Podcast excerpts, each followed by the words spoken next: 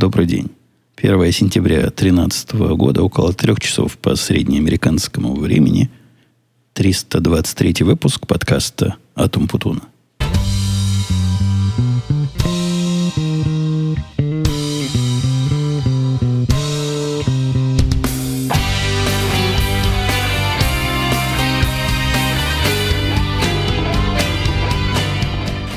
Первое сентября – это хороший день, чтобы начать со школьных или околошкольных разговоров, хотя, технически говоря, в наших Америках вовсе не 1 сентября идут в школу. Ничего вот такого сакраментального в 1 сентября здесь нет, потому что по причинам трудно для меня понятным, школа начинается где-то задолго до. Ну, задолго до, от недели до 10 дней.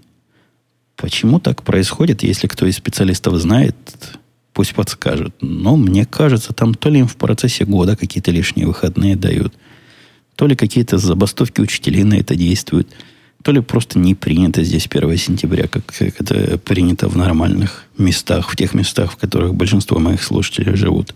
Понимать, но факт остается фактом. Ходят бедные дети в школу раньше. Начинается за неделю, за две. Наши, по-моему, уже дней 10 ходят в эту школу, и даже более того, первый поход в школу начинается – заранее. Вначале их собирают там на специальные подготовительные мероприятия, где показывают, в каком классе будут учиться, ну, чтобы сэкономить. Такая оптимизация. Сэкономить время потом, когда учеба начнется. Выделяют соответствующие локеры.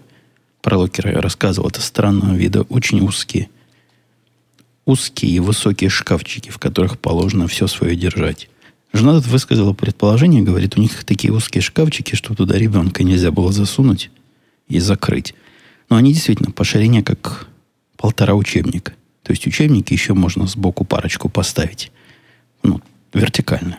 Вы представляете себе ширину. Вот такая, вот такой шкафчик.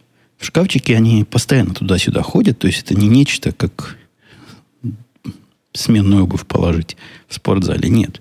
Приходишь в школу, у тебя в шкафчике все учебники, и ты их из класса в класс нужный достаешь, носишь, нужные тетрадки. Такая центральная звездочная система. Локеры, эти шкафчики, это центр цивилизации, от них ты уже разбегаешься в соответствующий класс. Когда первый раз туда приходишь, тебе в школе выдают коробку с учебными материалами, но, опять же, тут капитализм. И не, не выдают, а продают. И для того, чтобы продать, надо заранее записаться. В конце еще прошлого года платишь какие-то деньги, ну, какие-то не, не копейки, какие-то доллары, десятки, может, даже под сотню долларов платишь, тебе выдают целую коробку, такую здоровую жена говорит, я не видел сам. Она прямо в школе выдана, учебных материалов дополнительных. Ну, я не знаю, в, в младших классах какие-то счетные палочки были, что в старших, я не знаю, выдают, потому что учебники дают бесплатно, это часть библиотечной программы. А вот все остальное покупаешь. Не обязательно в школе покупать. Э, капитализм, он же за конкуренцию. Можно купить просто в магазине – канцтоваров. И тут у нас был у обоих вопрос в семье. А как же вот, если ты в школе не подписался, откуда ты узнаешь, чего покупать? Даже если у тебя есть список, ну как это технически делается? Ты вот приходишь в этот огромный магазин, какой-нибудь офис-депо, и начинаешь ходить между полок, искать, где блокнот номер 18, а где ручка номер 16. А об этом тоже подумали. Недавно, будучи в магазине, та же самая жена рассказывала, что там прямо на входе есть такие списки по школьным округам и по школам, и прямо готовые уже коробки, которые абсолютно думать не надо. Берешь пальцем, тыкаешь, говоришь, хочу эту, а там уже все подобрано добрыми людьми, все, что тебе может понадобиться. Хорошая, правильная, правильная мысль. Наверное, может сэкономить массу времени и избавить от массы ошибок. Когда я говорил, что с этими учебниками ты по школе ходишь, у этих учебников есть еще одна проблема. Я про нее жаловался, и вы помните, даже рассказывал в прошлом году, по-моему, о нашей попытке заполучить второй набор учебников. Хитрым лицом придя к доктору детскому и сказав, что-то спинка болит, нам таскать наши учебники, но учебники конкретно тяжелые. Не то, что три или четыре, сколько надо. Каждый один из них это кирпич. Ну, кирпич отдыхает. Больше, чем кирпич. Толстенный учебник. Зачем-то там очень толстая такая солидная обложка.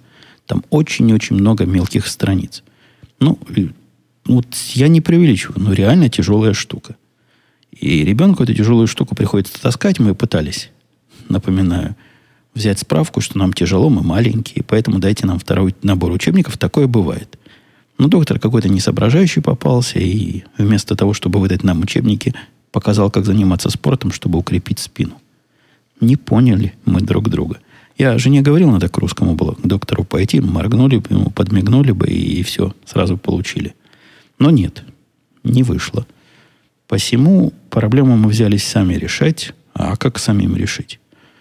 Я сразу предложил первый способ сказать в школе, что рюкзак с учебниками потерялся, и дайте в библиотеке запасные. Жена говорит, не-не, знали, проб, пробовали, знаем. Такое уже делали, и в этом случае они берут полную цену учебника для того, чтобы дать тебе опять старый. Цены там конские абсолютно, ну, нечеловеческие. То есть, ух, цены. Вот этот самый толстый больше сотни стоит, который потоньше тоже под сотню стоит. Какое-то непонятное элитное ценообразование на, на учебную литературу у нас тут происходит. Мне, честно говоря, непонятно, что такого особого в этих книгах, что они стоят дороже, чем другие. Хотя, возможно, идет за толщину. Если оплата идет по, по объему, тогда...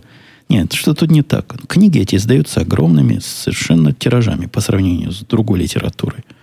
Никакая художественная книга, которая продается, я не знаю, за 20 долларов в бумажном исполнении, о таких тиражах и не мечтала. По идее, от таких тиражей цена должна единичного экземпляра падать, ну, чтобы норму прибыли сохранить. А нет. Видимо, капиталисты, те самые, на которых Маркс ругался, пытаются получить суперприбыль на наших с вами детях.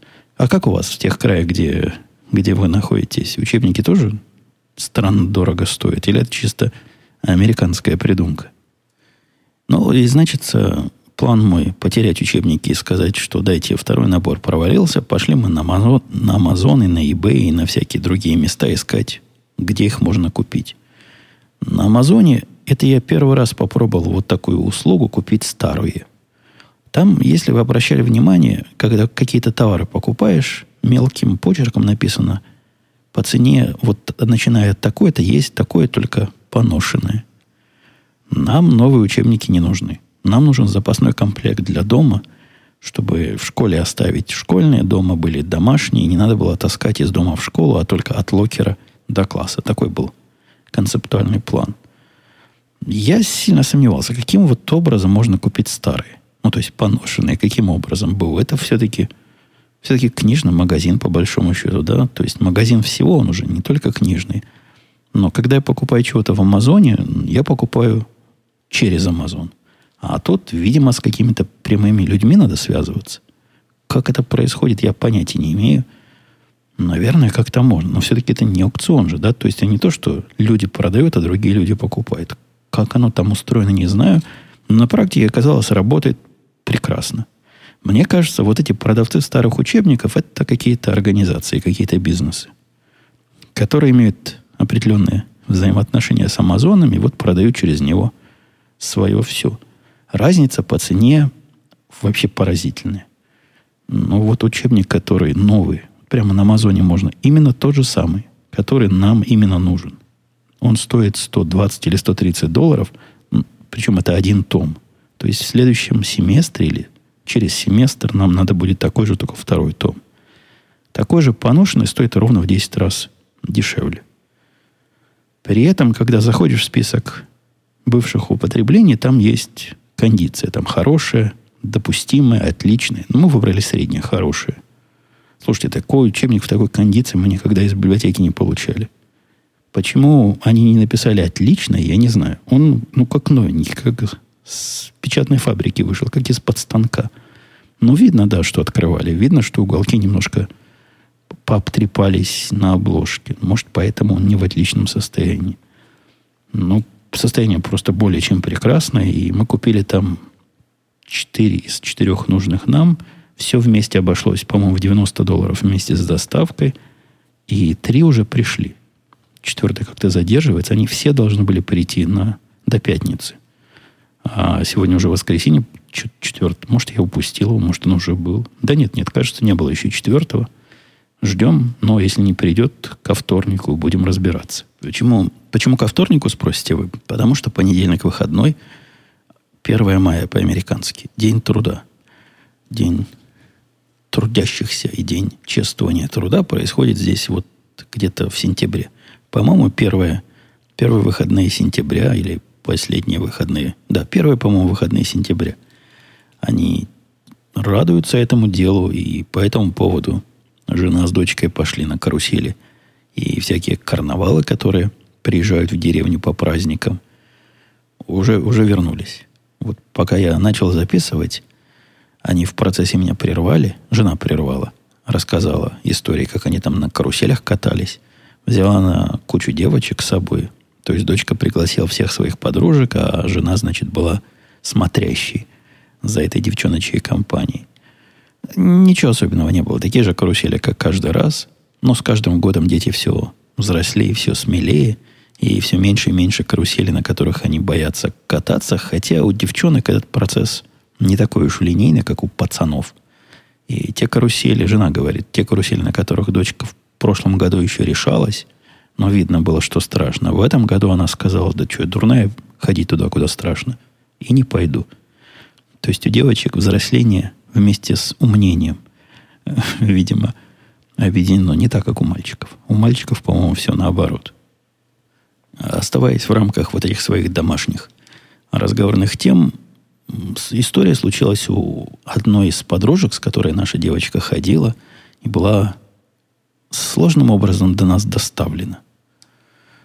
Началось совершенно сюрреалистического заявления вот этой подружки нашей, дочки, о том, что в ее комнату залезли грабители и украли какую-то хрень ее украли, какую-то детскую ее штуку украли. Я даже не помню, что.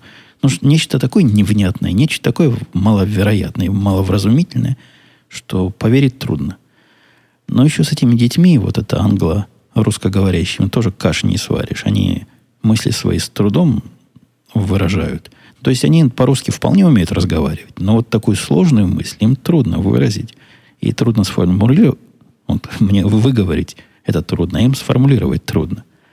И начинается бекание, мекание, переход с языка на язык. Наша дочка вообще медленно начинает разговаривать. В этом случае, потому что перфекционистка пытается подобрать правильные слова, они не подбираются. И еще то, в общем, еще то, занятие. Мальчик наш говорит, что дочку нашу, когда вырастет, нужно отдать в ФБР или в ЦРУ, где нужны переговорщики с террористами. Вот пока она будет с террористом разговаривать, у него уже рука устанет гранату держать, и он в радости отпустит заложников, лишь бы она от него отстала. Со своими длинными и сложно понятными фразами.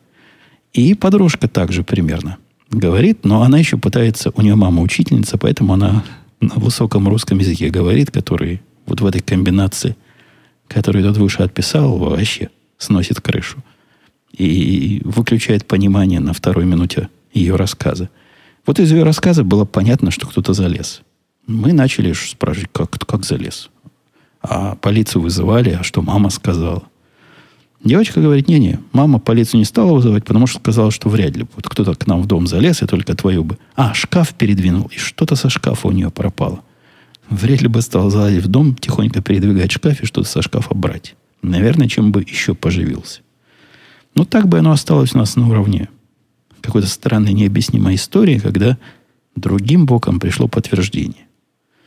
Не совсем подтверждение и не совсем пришло – Жена спросила маму этой девочки, что за фантазии такие. Какие, мол, грабители, какие шкафы вообще? Откуда, откуда ноги растут у этой непонятной и сюрреалистичной истории? Как выяснилось, никаких грабителей, никаких шкафов не было. Все это действительно уже последствия начального шока. Шока и ужаса. Ограбления нашего городка. Брат этой девочки, подружки нашей, нашей, нашей девочки – он, ну, тоже сопливый. Ну, постарше их, но сопливый. Но, как все сопливые, он ходит сотовым телефоном. И вот тут случился ред, редкий факт. Гоп-стоп. С, с целью утянуть телефон. Вот совсем недалеко от дома. Но они живут, как и мы, в таком тупике. В относительно тихом, ну, не таком тихом, как у нас, и не таком спокойном, как у нас районе, но тоже достойное вполне место. Там сторожилы не помнят гоп-стопа, а особенно нападения на, на детей. Так вот, какой-то пацан, ну, взрослый такой, лет 17-18, ну, может, 16. Их трудно понять, рано эти пацаны вырастают. С э, странными глазами в сторону. Но, видимо, он под воздействием определенных препаратов был. Подошел к этому ребенку и сказал, а ну, давай, вот давай iPhone, а то сейчас, ух, я не знаю, чего там ух, я вот это от себя добавляю, но как-то забрал у ребенка iPhone. И даже про iPhone про себя, от себя добавляю. Какой-то телефон был у ребенка. Но, видимо, смартфон, как у всех детей. Как же, если в телефоне Facebook нельзя ходить Инстаграм смотреть, это не телефон вовсе, а позор какой-то. Забрал этот телефон и, ну, в общем, ограбление. Но на счастье рядом находилась взрослая. Взрослая это оказалась тоже знакомой знакомой, в гости кому-то пришла, мы ее не знаем, эту взрослую, но она, она из русских. Взрослая из русских. И вряд ли бы какой американец полез бы на, на чувака в таком состоянии, пытаясь забрать телефон. Но наши люди, они ж наши люди. А этот наш человек был не просто наш человек, а наш человек, обремененный знаниями. Она была детским психологом, по-моему, вот эта героическая женщина, которая пошла хотел сказать голой грудью, нет, ну, одетой. Одетая пошла, но прямо вперед, смело на этого наркомана и начала с ним вести беседу. По рассказам тех, кто видел, ну, то есть моя жена со слов тех, кто рядом стоял, рассказывает. Это было прямо как в кино. Она ему начала... Вот когда вы видите переговоры о освобождении заложников, когда их пытаются уговорить, ну, мол, ты же только себе хуже делаешь. Сейчас ты можешь еще уйти без, без всяких последствий, давай, значит, а то только два выхода, либо отсюда, либо в могилу. Либо, ну, вы знаете, как это в фильмах происходит. Казалось бы, голливудский шаблон, оказывается, на самом деле вот эти переговорщики, они же психологи, знают, как подобрать слова. Она уболтала этого чувака до такой степени, что он позволил ей обшарить карманы. То есть подходит к странному, опасному виду наркомана, обшаривает карманы, а он стоит как телок. И ничего. Достала, значит, у него телефон, достала в другом кармане нож. По-моему, даже потом вызвала полицию, сдала его с рук на руки. Вот такая героическая женщина коня остановит, избу горячую зайдет, и наркоман ей вовсе не помеха и не страх. Но вот на фоне всего вот этого страха, всего этого э, стресса, видимо, у девочки случился сдвиг – ну, не нашей девочки, а у девочки, которая подружка нашей девочки. Ну, вы, вы понимаете сложные мои мысли. И она начала грабителей у себя в комнате находить.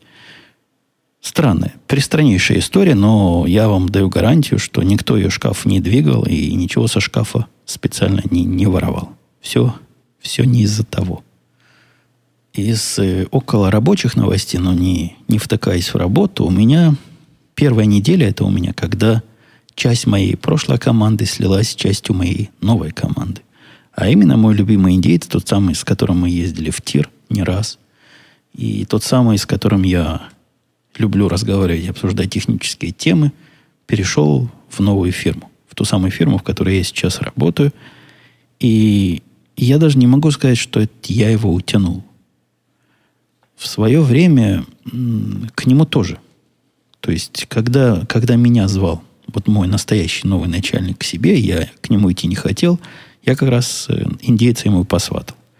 И он с ним, в принципе, хорошо знаком и ценит с моих слов, так что он к нему тоже подбивал клини. В общем, так карты сложилось. Конечно, я это дело всячески поддержал. Конечно, когда у нас было даже не интервью, а вот неформальное представление, я все свои самые горячие рекомендации дал, и единогласно все сказали ей – после этого, и мы моего индейца взяли к себе. Есть в этом, да, есть в этом какая-то капля дегтя. То есть мало того, что сам в поезд полез, так бабу с собой еще тащит. Это было там в фильме, где Конкин был, как закалялась сталь. И я немножко грущу по этому поводу, потому что прошлое свое место работы, в принципе-то я подразрушил – подразрушил тем, что сам, во-первых, ушел, а во-вторых, значит, с собой еще чувака забрал.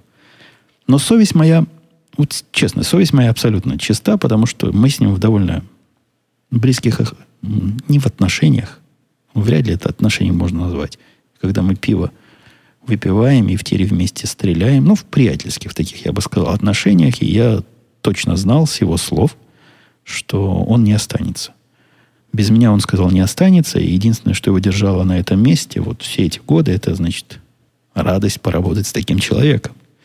Ну, научился он многому, и действительно, нам было комфортно друг с другом работать, и поэтому он после моего ухода сразу активно везде свои резюме за, запостил и связался со мной, сказал, что, возможно, будут звонить и спрашивать рекомендации, чтобы я давал. То есть он был уже одной ногой вне. Но чего же человека терять, если он все равно уходит? Я не знаю, как бы я поступил, если бы он сказал, я остаюсь, я попробую. Как без тебя работает, стал бы я к нему приставать с этими предложениями или нет. Но здесь и дилеммы такой не было. Он уходил, поэтому я подобрал то, что плохо лежит. Хотя, конечно, чувствую себя как-то немножко виноватым перед моей старой компанией. Он уже у нас первую неделю проработал, и за эту неделю я получил два сильных впечатления, но он он же понимает, что начальнику надо поставить. Многие, все американцы не понимают, не многие, а все, что поставить, значит, начальнику э, рюмку водки или бутылку коньяка – это правильное дело. Индейцы тоже не очень понимают, но понимают, что надо как-то уважение показывать. Ну и вообще он хороший чувак. Такой хороший, простой чувак. Хотя индеец. А почему хотя индеец? Потому что он свою признательность мне решил показать тем, что отвезет меня на работу. Говорит, я все равно на работу еду на машине. И давай за тобой заеду. Тут крюк, конечно, придется сделать, но крюк небольшой. Ну, километра пять крюка. При этом это у меня пессимистичные 5 километров, я считаю, в две стороны. То есть совсем ерунда. По сравнению с поездкой в Чикаго, еще плюс 5 километров к этим 80-90, что туда-сюда надо потратить, ничего страшного. И я жаловался, да, на него. Вы помните, я жаловался, как он ездит. Так вот, как он ездит, я жаловался. Это было еще до того, как я увидел, как он ездит по большим дорогам. И по большим дорогам он ездит в 10 тысяч раз страшнее, чем он ездит по обычным дорогам. Если, когда его вот эта манера вождения, то есть каждого обогнать и в каждую дырку воткнуться на относительно медленной э, внутренней не трассе, а такой микромагистрали, ну, по которой можно 50 миль в час ездить, вызывает у меня внутренний такой «ой», и страх, который быстро рассасывается со временем, то вот такое же поведение на скорости 75 или даже 80 миль, как он несся по, по большой дороге, по фривею этому. Ну, у нас не фривей, у нас толвей. То есть как фривей, только за который надо платить. Это уже не ой. Это я уже держался все время за эту ручку. Знаете, там справа от пассажира есть ручка. И это когда уже ничего лучше не остается, хочется за эту ручку ухватиться, дает какое-то ощущение безопасности. Это, это действительно очень, это очень-очень шокирующий опыт. Хотя на второй раз, я же с ним два раза ездил. Одного раза мне не хватило. Но во второй раз я уже даже как-то привык. Причина, по которой надо начинать тормозить в самый последний момент, я не знаю, что это. Это, это наверняка не, не рисовка какая-то. Но зачем ему показывать мне, как он водит? Я его прямо спросил, говорю, дружище, говорю, что ты так странно резко ездишь? Куда ты спешишь? Почему надо на расстоянии 30 сантиметров от машины, машины, которая впереди тебя едет на скорости 70 миль в час, ладно, 3 метра. На таком расстоянии надо прилеп, прилепившись ехать. Чего, собственно, пытаешься этим добиться? Ты понимаешь, что если сейчас она остановится, то никакие тормоза твоей замечательной новой Хонды не спасут нас от размазывания об ее бампер задний. Он говорит, да, да, я знаю, я знаю, такая у меня манера. Я так вожу с 14 лет. Говорит, в Индии все так водят. Причем я еще из индийских водителей, вот местных, как в Индии, водят очень аккуратно. И там на самом деле ездят не, даже не по понятиям. Не то, что по правилам, даже понятий нет, как ездить. Дороги, они в основном направлении, и поэтому вот такая манера вождения у меня и, и возникла. Ну, вы понимаете, это втор... манера вождения, если человек с детства ездит вот так, это вторая натура, вряд ли тут что-то можно сделать. Но нет, но это страшно. Я подозреваю, что в ваших, дорогие слушатели, Палестинах, в тех местах, где вы живете, не на земле обетованные, большинство, наоборот, в другом месте живут – Тоже часто можно таких водителей встретить, и это, это пугающе. Это водители на дороге пугающие. Вот я ездил в такой машине, представьте себе, самого резкого, самого ненормального с точки зрения внешнего наблюдателя автомобиля, и вы думаете, кто ж там, что ж там за люди? Так вот, одним из этих людей был я. Весь сжался в комок на пассажирском сидении и схватился потной рукой за ручку возле пассажирского своего кресла. Но первый раз мне отказывать было как-то... Ну, человек со, пришел с открытой душой, предложил помощь. Второй раз я то ли сонный был. Я второй раз точно не собирался с ним ехать. Решил на поезде поеду. Но как-то и выбрал не оставалось. То есть машина у меня уехала уже. Оказалось, жена поняла, что я с ним еду. И на поезд меня никто не может отвезти. А на работу вроде бы надо ехать. В общем, пришлось и второй раз. К третьему разу буду готовиться сильнее, либо выпью успокаивающего до поездки, либо построю так свои планы, чтобы добраться туда все-таки на поезде. И еще что меня поразило с моим индейцем, это как он себя ведет в, в новой для него обстановке. Вы знаете, есть такая, ну, у меня, во всяком случае, такая психологическая ответственность за людей, которые ты приручил, которые привел с собой, и ты их как-то опекаешь. Ну, так в свое время я Диму сильно опекал и всячески ограждал от, э, от разных рабочих конфликтов, хотя, казалось бы, ну, дядька большой, сам за себя может постоять, но, тем не менее, ответственность такая была. За тех, которые пришли ко мне вот просто напрямую, не блатные, у меня никогда такого чувства не было. А оказалось, что вот я привел своего индейца туда, и такое же чувство появилось и к нему поначалу. То есть я его пытался защищать там, от, Э, упрощать его первые дни существования, и выяснил, что вовсе не надо. Такой бойкий индейец оказался, то есть за словом в карман не лезет. Он в процессе переговоров с начальством, с моим новым, выторговал у него всякие социальные бенефиты, которых там сроду в этой фирме не было. Они копеечные. То есть они опциональные, очень опциональные, могут быть, могут не быть, ничего серьезного нету. Для компании не стоит копейки, если сам покупаешь, ну, копейки, на всю компанию сотню сотню, другую, третью, ну, до тысячи долларов, что, конечно, копейки. Но, тем не менее, приятно, чтобы они были, чем если ты без них или покупаешь. Это такая штука, которую сам вряд ли себе купишь. А если дают, так бери. Вот он, молодец такой, бойкий, выторговал себе, говорит, как так, как нет? У всех есть, у тебя нету? Ну, непорядок. И там на работе тоже спуску не дает другим. Я боялся, что его заклюют, но новый человек пришел, еще какой-то по блату. Нет, он очень, очень себя так держит.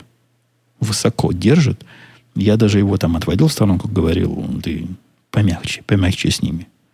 Я понимаю, что ты прав вот в этом конкретном техническом вопросе, но давай будем, будем на компромиссы идти и будем вместе находить решение, чтобы все остались довольны, но насколько довольны, насколько можно. Но вот этой самой ответственности, которая за блатных у меня бывает, и за приведенных за собой у меня больше нет. Я уже вижу, что мальчик вырос и сам за себя может постоять. Это удивительно, потому что в обычной ситуации, сколько я с ним работал, я бойкости от него такой не слышал. А тут вот она в месте совершенно новая и вполне правильная, адекватная бойкость проявилась. Моя история с покупкой автомобиля, когда мы последний раз покупали автомобиль, Эту историю вы помните, несколько месяцев назад это было, когда я ходил под соподписантом, коподписантом, то есть вторым человеком на покупку автомобиля моего мальчика, я приговаривал при выборе машины и при торгах сакраментальную фразу, но это же Dodge, чтобы сбить цену на этот самый Dodge.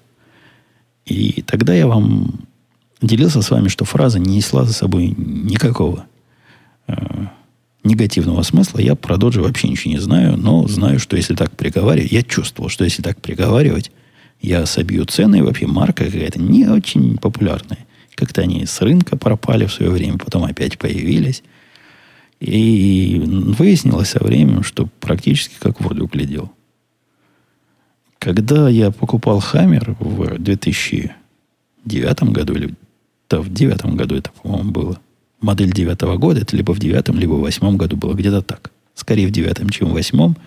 Мне многие писали, что ж ты творишь, что ж ты творишь, ты же только будешь из гаража в гараж ездить. Ты же вокруг гаража только будешь мили наматывать. Реальность не подтвердила этих опасений. Поехавшие, переводя на ваши 70 тысяч километров на машине, я не езжу вокруг гаража. Все, что там ломалось, ну, то есть все, каждый раз, когда я его чинил, это были не починки этих обслуживаний. Единственная починка, которая была, она была связана с тем, как жена плохо обижала баскетбольный, баскетбольный столб. Но это было еще давно, в первые, в первые дни после покупки Хаммера. И ее попыток им овладеть, приноровить этого коня. А так все работает. Постучим по дереву. Слышали, я по столу постучал, и никакие ремонты мне его не приходится отвозить.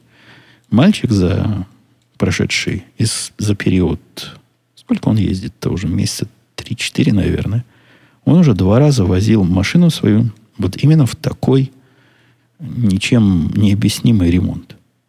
Новая машина, вот новая, новая, шикарная машина с прекраснейшей интеграцией для айфона, с совершенно замечательным цифровым дисплеем – без аналогового спидометра. Но все, что надо ребенку для того, чтобы порадоваться. С турбо надувом, маленькой турбиной, мощным двигателем, при этом экономный. Тоже все хорошо. Так вот, эта замечательная машина два раза ломалась. По мелочи, но ломалась. Первый раз он ее отвозил, потому что какой-то провод начал болтаться по земле. То есть он то ли под машиной лазит. Откуда он узнал, что там провод какой-то болтается, я не знаю. Я тоже после этого посмотрел. Не, у меня вроде никакие провода не болтаются. Он возил ее с этим проводом, там долго, прямо целые сутки чинили. Провод обратно запихивали в животик автомобилю. Но непорядок. По-моему, провода не должны вываливаться из днища. Хотя, может, он такой сначала был, не знаю. А вторая проблема была вчера. Вчера первый раз пошел такой сильный дождь, такой сильный ливень, что проблема проявилась. Машина его как-то через крышу подтекает капало на него. Но я бы с таким вряд ли пошел бы в ремонт и жаловаться, что подтекает. Посмотрел, где там, где там подтекает и законопатил. Но в его случае крыша-то раздвижная, видимо, плохо. И в моем случае раздвижная. Я не знаю, чтобы я там законопатил. Может, поспешил, может быть, тоже отвел в ремонт. Но вот его протекало. Отвез туда, ему за день поменяли прокладки какие-то сверху. Я подозреваю, что еще могут там сделать. И вернули. Говорили, что сложная поломка такая. Прямо надо полмашины разбирать, чтобы это починить. И, возможно, сегодня не сделают. Но зря пугали. Сделали в этот же день. Короче говоря, проблемы мелкие. Но вы можете теперь, дорогие мои, если будете Dodge покупать смело, приговаривать, какие я приговаривал. Но это же Dodge. И даже приводить мои грустные примеры в качестве обоснования своей пессимистической точки зрения слушатель, давайте перейдем к вопросам. Слушатель по, по прозвищу Гест писал. То есть гость писал. Евгений, спасибо за подкаст. Было, как всегда, интересно. Что-то Гест на поворотах улыбается. В этой фразе у него два, две мордочки. Что смешного? Было, как всегда, интересно. Ха? Ну, я, я издеваюсь. Просто некоторые ставят мордочки эти, улыбающиеся в виде знаков препинания. Я так понимаю, на этом месте он хотел то ли запятую, то ли точку поставить. Вопросик про баскетбол. Я знаю, пишет Гес, что ты записываешь баскетбол со спутника, но может в курсе, где еще можно брать игры. Не прямой эфир, а именно записи. Торренты не варианты. Я пока нашел только то, что дают на сайте NBA.com. На сайте игры удобно смотреть только на компьютере. Хотелось бы на большой телевизор вывести. Дорогой Гест и все, кто хочет NBA смотреть, я подозреваю, что если вы можете на сайт NBA.com зайти, то, видимо, в той стране, откуда вы туда заходите, он разрешен. Я не знаю, есть ли там географические проблемы, но раз уж вы там, тогда остался вам ровно один шаг. Поставить стандартный Apple TV. В нем есть NBA.com, который с этим же самым аккаунтом и с этими же самыми именем пользователя и паролем, что у вас на компьютере работает, вы сможете видеть на большом телевизоре. Совершенно прекрасно. Оно работает почти хорошо. Я рассказывал, что я использовал этот канал как запасной на те игры, которые по какой-то причине не записал или пропустил. Вот такие можно смотреть. Не идеально. То есть его HD не такой хороший HD, как, как мне хотелось бы, не такой, как у меня в телевизоре. Но все-таки это HD, и все-таки игры есть. и все-таки не тормозят. И вот доступно в записи когда угодно. Я не уверен, насколько долго они там хранятся. Если сейчас зайду, что я там увижу, вряд ли что-нибудь. Но во время сезона, по-моему, там были все игры сезона. Можно было перемотать по истории вверх, посмотреть, кто с кем играет. И полный, так сказать, архив к вашему удовольствию любителя баскетбола. Слушатель Геккорит. Вот он крутил гильзы в руках, пишет он так задумчиво, в то время как говорил о докторе противоположной ориентации. Хорошее совпадение. Да нет, ну это шутка юмора. Я... Все совпадения случайны. И мнение авторов не совпадает с ее точкой зрения. Так что не надумывайте на меня. Я о докторе противоположной ориентации... Мне как-то его ориентация абсолютно не важна. Ну вот совершенно не важна.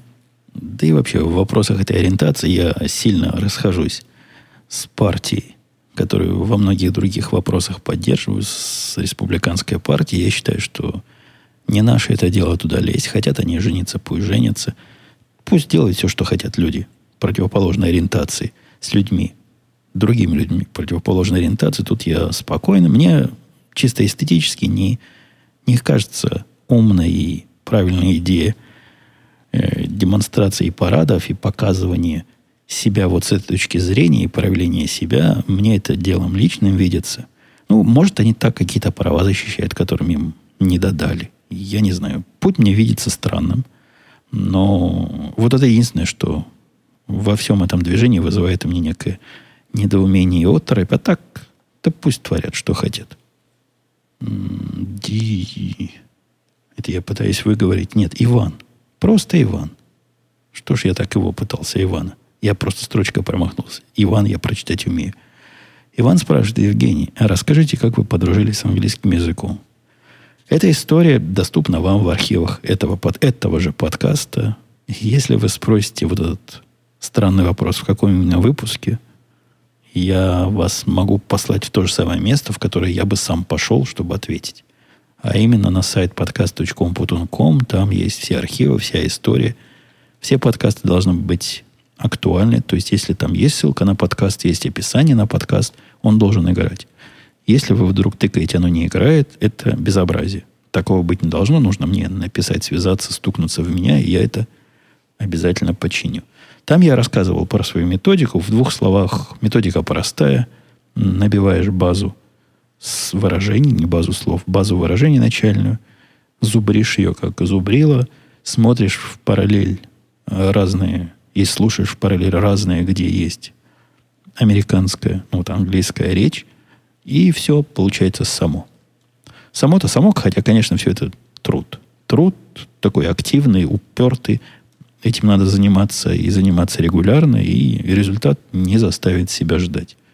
Возникнет, произойдет прорыв. В какой-то момент произойдет прорыв, вы начнете понимать речь вокруг себя, а то, что не понимаете, будете догадываться, и сможете рассказать так, чтобы и с другой стороны произошло подобное. То есть, если вас не поймут, то хотя бы догадаются, на какую примерно тему вы пытались донести мысль.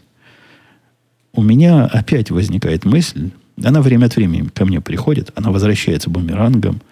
Вот эту свою...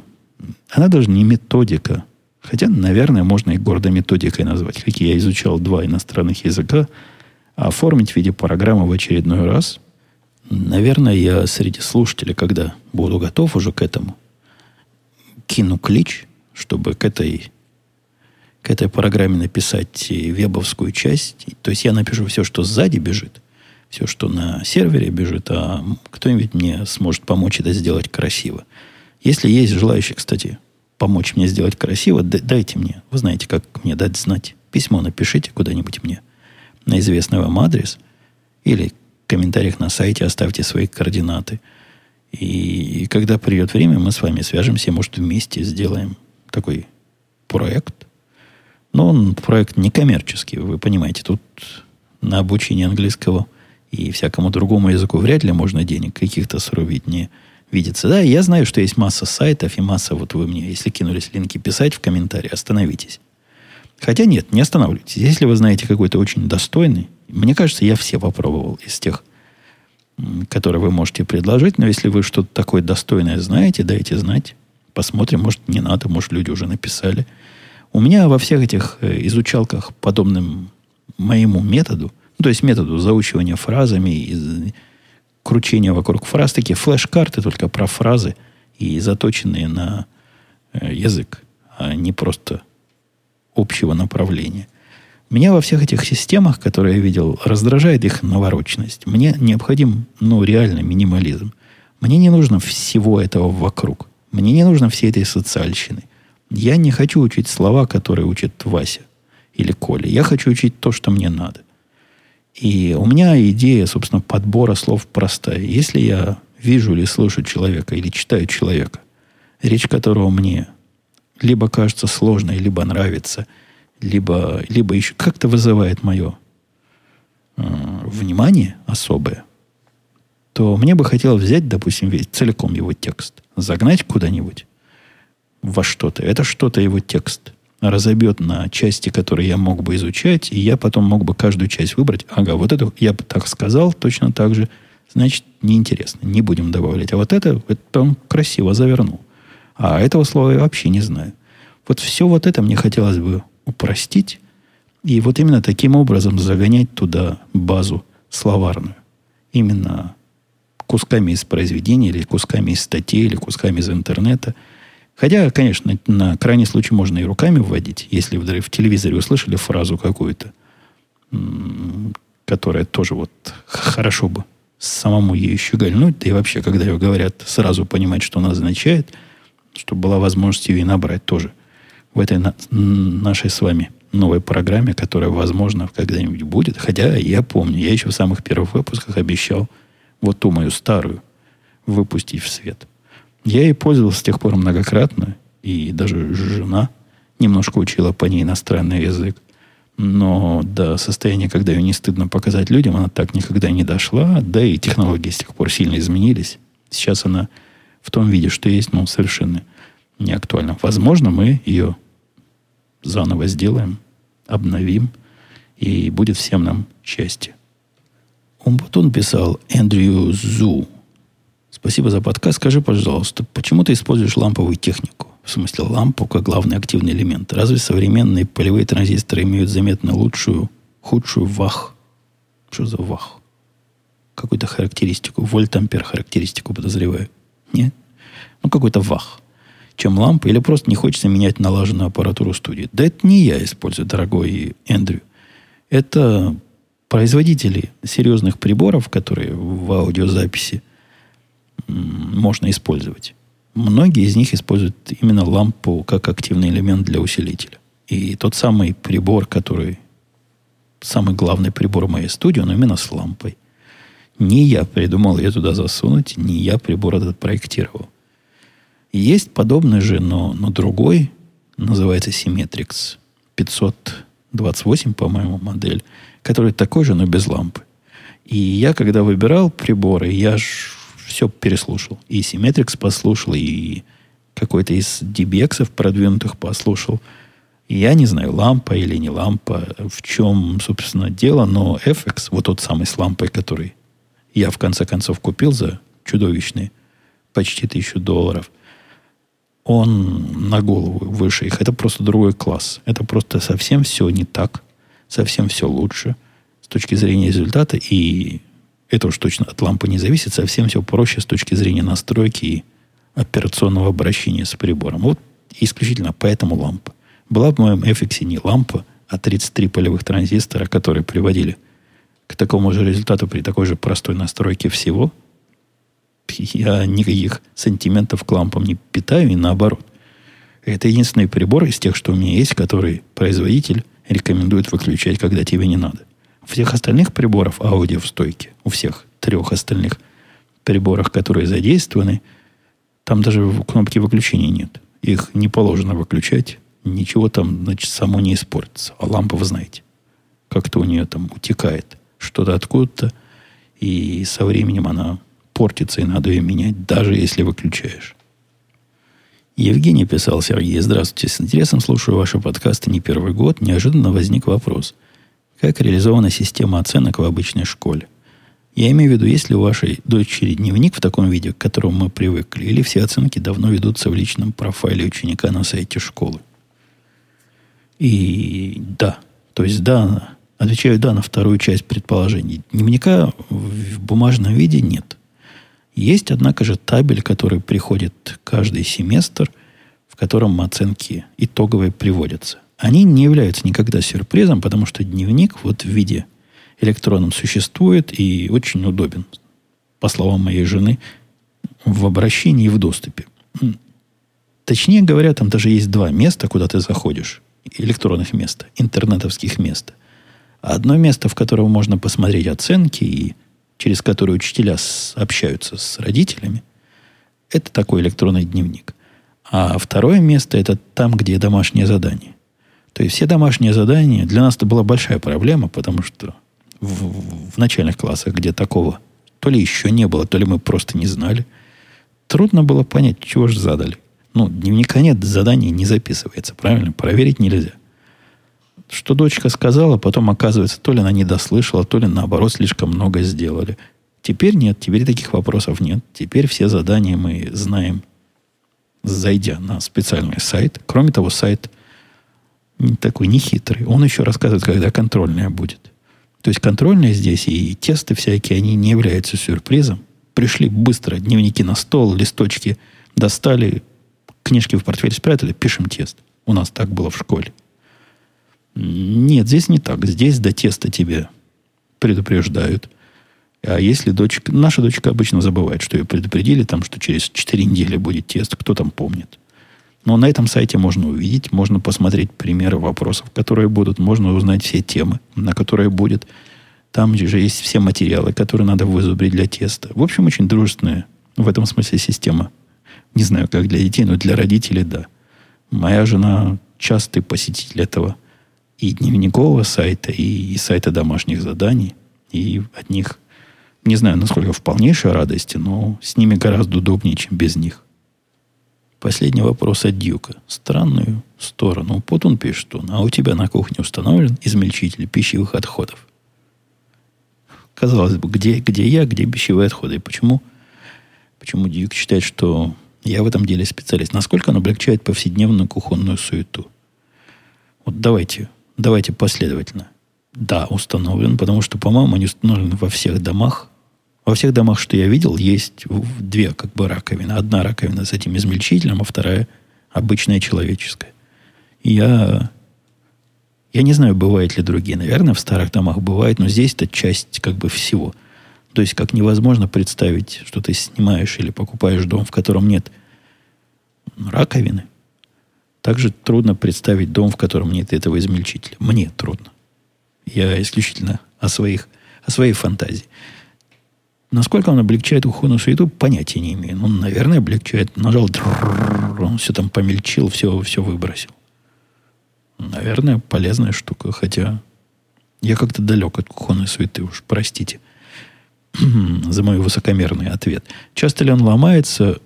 Здесь не ломался ни разу вот сколько мы здесь живем, здесь он, похоже, был... Он относительно, относительно новый, потому что кухня тут у них вся переделана, такая продвинутая, понтовая. Они, когда китайцы, которые здесь раньше жили, дом на продажу готовили, видимо, всю кухню заново сделали. То есть, а мы тут живем сколько лет, он не ломался. На старой квартире за несколько лет он поломался один раз. И, и то оказалось, что он не поломался, а потом нам квартирный хозяин, который пришел, чтобы его починить, показал, где там такая кнопка, то ли предохранителя есть такая специальная кнопочка. Нажимаешь, он опять начинает работать. Так что ни разу мы его не чинили, просто ресет этот нажали, кнопку сброса, и все, и все вернулось. Хочу себе приобрести, пишет Дюк, такую штуку, но сервиса по их починке в наших краях практически никакого, поэтому сомневаюсь. Да мне кажется, там ломаться нечего. Она такая железная. Чему там ломаться? Ну, наверное, как совсем стоит узнать, какие в этой области производители достойные, я, я понятия не имею. Так что меня не спрашивайте. Наверное, купить не, не, самый, не самый китайский вариант, а какой-то средний. Или наоборот, даже дорогой. Если вы хотите, чтобы оно работало и, и не хотите заморачиваться починкой. Вот такой странный вопрос был у нас. Напоследок время я как-то переговорил против своих собой же установленных лимитов. Поэтому будем мы с вами прощаться на этом на этом моменте. Я пойду играть Вот когда выложу подкаст, пойду играть. Как маленький ребенок, пойду в SimCity играть. Купил я. Я в радио тебе рассказывал, купил я SimCity себе. Просто как в детстве, когда играл первый раз. В далеком. Сколько лет назад, не знаю. Давно играл. Примерно такие же ощущения, примерно такая же играбельность. Очень приятная игра и сильно мне подходит. Такая неспешная, без, без всяких э, резкостей. Никого не надо убивать. Хотя я убивать люблю побегать. Такая стратегическая игра э, почти реального времени. Вот то самое, что мне надо, и мозг не сильно при этом задействован. Хотя, конечно, компьютер сильно задействован. Она на высокой графике работает, и видно, что компьютер, даже самому современному, вот что у меня есть, ее не то, что тяжело, но видно, что он всеми своими процессорами ее пытается раскрутить и достойно раскручивает. Ладно, все, пока пошел играть, а пока делается подкаст. А с вами, надеюсь, мы услышимся на следующей неделе. Пока.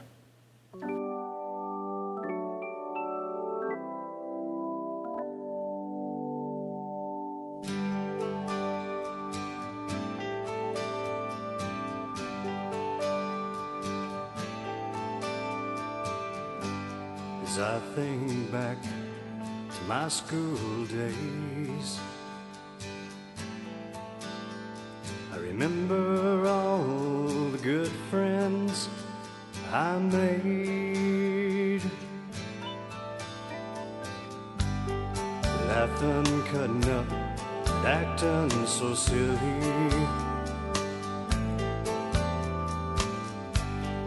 Those friends sure mean a lot to me. Cruising Main Street with the radio on, going to the show for your first date. Back in the days when we acted real cool. I'll never forget